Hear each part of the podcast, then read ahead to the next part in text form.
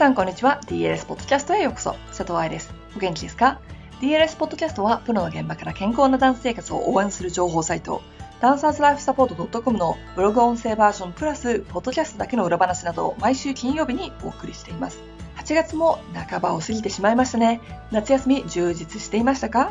今年の日本は非常に暑い。こちらは比較的温暖な冬でしたので、9月に来日するときにかなり怖い思いをするのではないかとビクビクしています。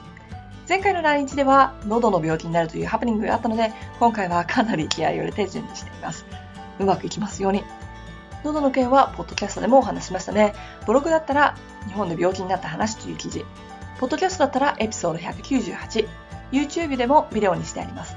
それぞれ同じ事件をお話ししているけれど、ブログは時間を追って私が学んだこと、ポッドキャストはおしゃべりポッドキャストの一環として、YouTube では実際に私がやってた喉のエクササイズと喉を守るためのヒントとして教えてもらったことを4つ紹介しています。体を張って学ぶというのは現役時代から私が得意としていることらしいです。怪我、接触障害、留学など自分の経験があるか言えることもたくさんあり、それを記事にしていますが、今回病気も一つ上に乗っかりました。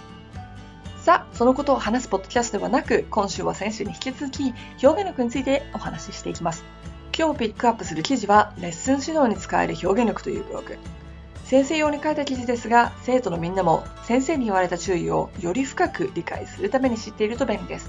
解剖学の言葉がたくさん出てくるのですが、ブログ本部にはそれぞれの筋肉を説明した記事のリンクが貼ってあるので、そちらも参考にしてください。では、本文です。レッスン指導に使える表現力。解剖学と表現力という記事で解剖学を知っていると表現力にもつながるということをお話ししました。今日の記事はそれの応用というか教師用指導者として大事なことの一つにより多くの生徒が理解できる注意をするというものがあります。ほらレッスン中に注意を言うってもしくは言われるってかなり短い時間ですよね。アンシェルマンを覚えている途中に言われるとかみんなでマーキングしている時に言われる。踊っている途中に音楽振り付けを考えている時に言われる。センターのグループとグループの間、特にアレグロ系では言われる。どれをとっても先生に言われた注意に対し質問する時間はありません。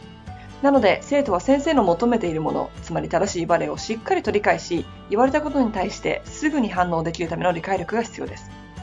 先生はというと、生徒たちに短い言葉で注意し、しっかりと伝えるようにする。様々な癖のある子供たちが他の子の注意を聞いても変な形になりづらいものを選ぶという努力は必要です。特に習い事レベルの子たちであれば、毎日顔を合わせ注意を確認することができませんし、理解力の差がバラバラでしょうから、十分注意してくださいね。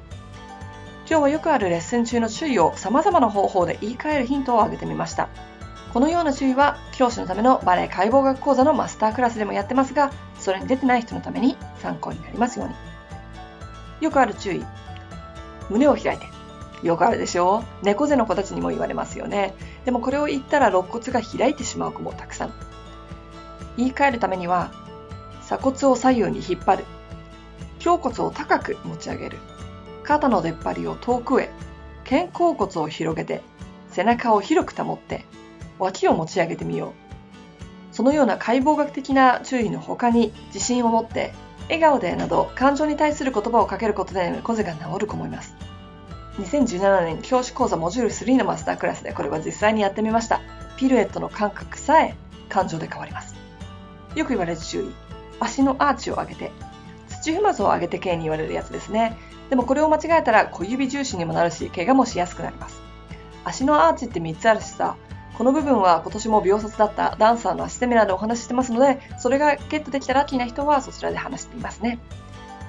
内くるぶしを落とさない。親指の付け根でしっかりと地面を押して、足の指を長くして、両方の座骨を寄せてきて、膝を引き上げて、骨盤の前を引き上げてというような注意も非常に有効です。ターンアウトを減らすというのもアーチを上げるためにはとても大切ですよ。お腹を入れてという注意もよくありますね。ウエスト全体を引き上げて、肋骨と骨盤の間の距離を長く伸ばして、地面をしっかりと押して、背骨のカーブを感じて、下向き腹筋をウォームアップとして使ってあげたら、その時の感覚だよって説明することもできますので、初心者クラスだったらぜひ、フロアのエクササイズでの感覚をレッスンで覚えてると言ってあげてください。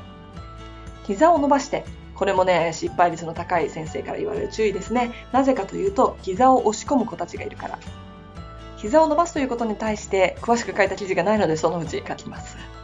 膝のお皿を引き上げて、骨盤もしくはお尻を持ち上げて、地面と骨盤との距離を長くして、大腿四頭筋の下半分を感じて、かかとを遠くへ。どうですか？解剖学がわかると一つの問題。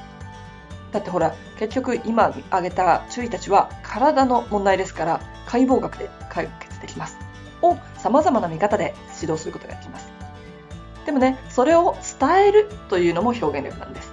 ほとんどのバレエの先生は口頭で注意を伝えるだけでなく、自分も踊りながら見せますよね。私はしませんが。なので、自分の体でできるようになっていくというのも大事なトレーニングですよ。いかがでしたか？ね、解剖学のお言葉がたくさん出てきちゃいましたでしょ？ちょっと難しい記事なので、後で記事に戻って、そこら辺についているリンクで勉強してみてください。レッスンだけでなく、注意というものは言ってる本人、つまり先生と生徒でその言葉の意味が100%理解できている必要があります。先生はより分かりやすい言葉で、生徒はより理解力を取り澄ましておくと上達が早まりますよ。まずは次回のレッスンでどんな注意を先生に言われたのかを書き出しておきましょう。これはレッスンノートの大事な部分でもありますね。ということで今週のポッドキャストは終わりにします。私に聞いてみたい質問がある人は、hello.dancerslifesupport.com にメールしてくださいね。ではまた来週のポッドキャストでお話ししましょう。ハッピーダンシング、佐藤愛でした。